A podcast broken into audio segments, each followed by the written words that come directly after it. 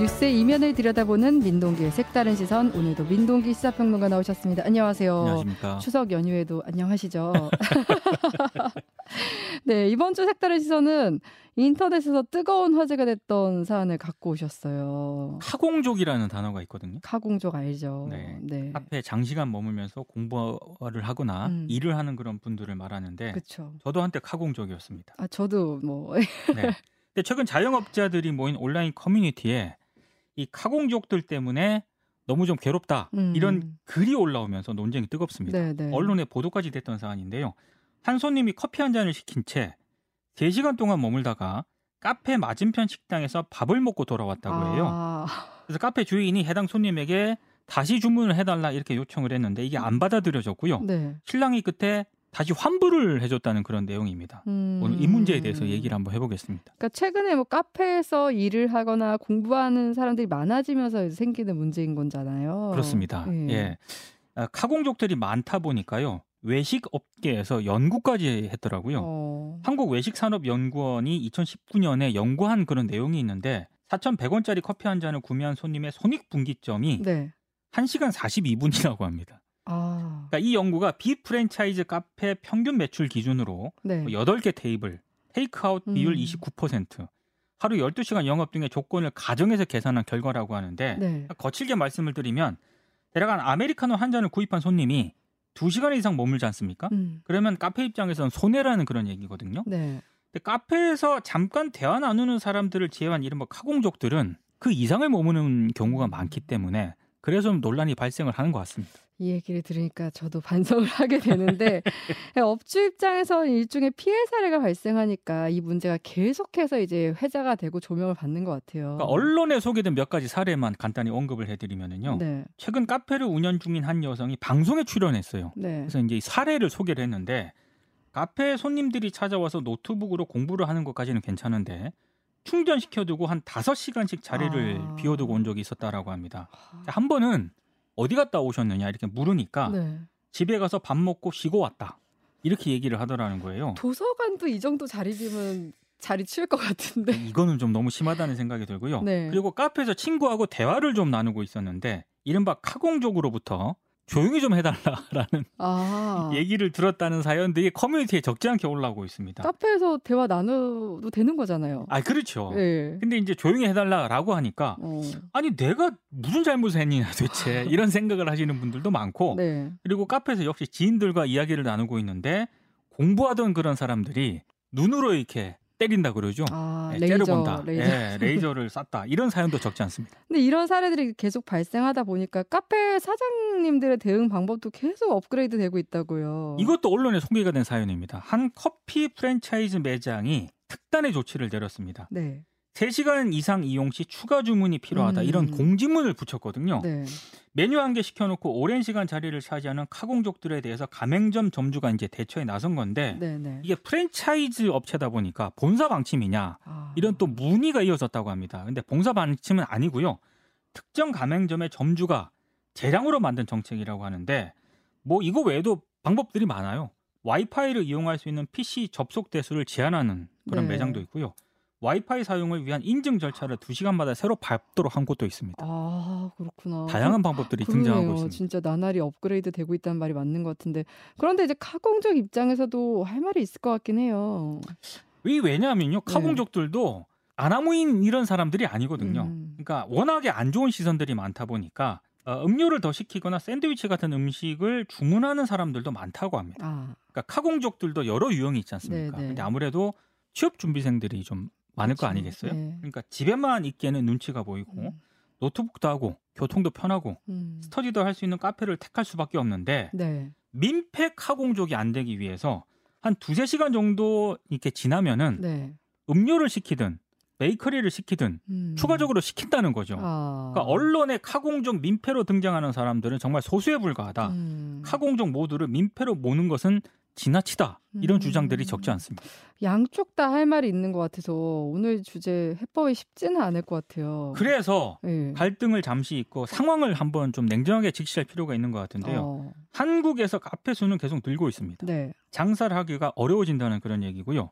지난해 커피 전문점들의 매출은 큰 폭으로 상승을 하긴 했거든요. 그런데 실제 이익은 감소한 그런 카페들이 많다고 합니다. 음. 아무래도 고물가, 네. 원두 가격 상승했거든요. 우유 가격도 그렇고 인건비도 상승을 음. 했고 출혈 경쟁 뭐 이런 것들이 복합적으로 작용한 결과라고 하는데 네.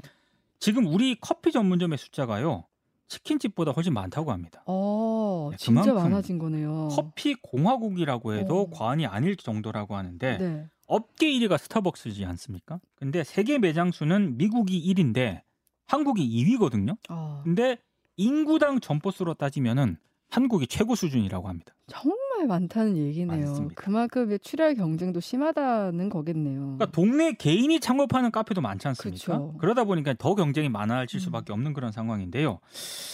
커피 소비는 늘고 음. 시장은 점점 확산이 되고 있지만 경쟁도 심각해지는 게 가장 큰 문제인 것 같고요. 해법 찾기가 쉽지는 않은 것 같긴 해요. 네. 근데 법이나 제대로 규제하자는 그런 주장도 나오고 있습니다. 어. 실제로 2009년에 대법원에서 판결 하나를 내리는데요.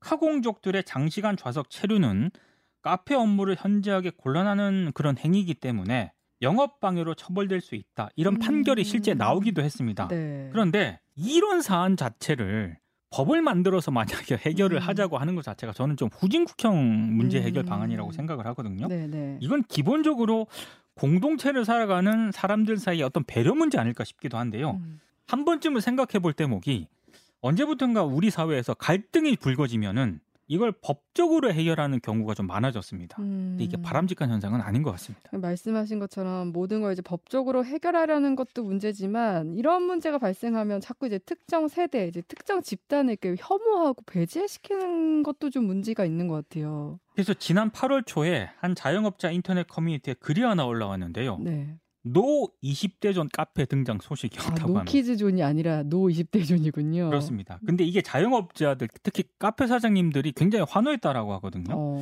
근데 자영업자들은 오죽하면 이러겠냐 이렇게 항변을 하고는 있습니다. 근데 저는 이게 no kids zone하고 본질적으로 같은 맥락이라는 생각이 좀 들어요. 처음에는 no kids zone이 논란이었지 않습니까?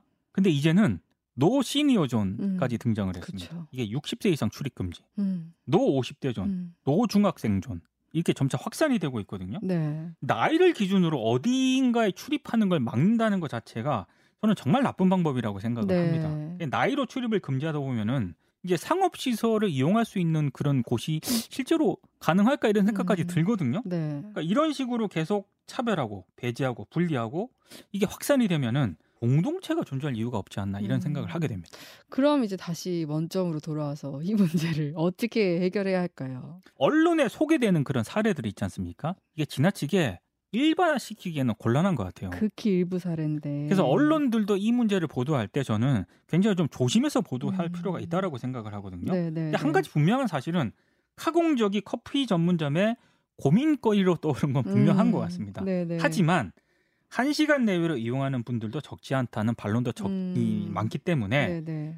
예, 지금 언론에 소개되는 이런 민폐 카공족들이 네. 카공족을 대표하거나 상징하는 건 아니다. 이건 음. 분명히 좀 강조할 필요가 있는 것 같습니다. 그러니까 극히 어떻게 보면 일부의 사례로 너무 일반화해서 불필요한 갈등을 조장하는 건 자제해야 한다 이 얘기신 것 같아요. 맞습니다. 배려해서 답을 찾을 수밖에 없다는 생각이 음, 드는데요. 네. 개인적인 얘기 하나를 잠깐 해드리면 얼마 전에 제가 외식을 했거든요. 네.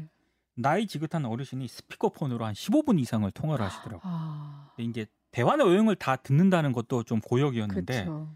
이 스피커폰 볼륨이 너무 커가지고요. 음. 그 쇳소리 있지 않습니까? 찍찍찍 뭐 이런. 그거를. 제가 네. 15분 동안 들었거든요. 음. 누구 하나 말하는 사람이 없더라고요. 아. 제가 좀 나가려고 했는데 네. 같이 있었던 지인분들이 괜히 싸움 나니까 가지 말라 이렇게 얘기를 했는데 음. 만약에 이 문제가 이제 언론에 보도가 됐다고 가정을 했을 때 네, 네.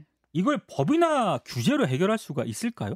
뭐 하려면 할 수 있겠지만. 만약 이런 거지 않습니까? 음. 뭐 식당에 들어갈 때 핸드폰을 압수한다. 음. 뭐 60대 이상은 핸드폰 가지고 출입 금지. 근데 이런 방법이 저는 불가능하다는 생각이 네네. 들거든요.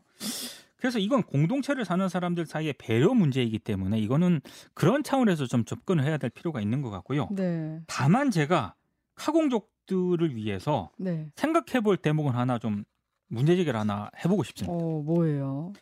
한국은 유독 자영업자하고 서비스업 비중이 높거든요. 음. 그래서 손님이 왕이라는 그런 문구를 어릴 때부터 저도 그쵸. 자주 접했던 네, 것 같아요. 네. 손님은 왕이 아닙니다. 제가 봤을 때. 음. 손님이 왕이면은 뭐 자영업자라든가 서비스업 종사자들은 뭐 신하나 백성이라는 얘기인데 음. 그건 아니지 않습니까? 그렇죠. 예, 이런 일단 문구 자체가 구시대적이고요. 음. 혹시라도 이런 생각을 가지고 있는 분들이 있다면은 좀 버렸으면 좋겠다라는 생각이 들고 또 네, 하나는 네. 자신이 지불한 비용이 있지 않습니까? 음. 그 비용 대비 이용한 서비스에 대해서 생각을 좀 해봤으면 좋겠습니다. 음. 그러니까 물론 가성비 좋은 걸 찾아다니는 거는 소비자 권리긴 합니다만 네. 자신이 지불한 비용에 대해서 지나치게 많은 서비스하고 권리를 좀 요구하고 음. 있는 건 아닌가.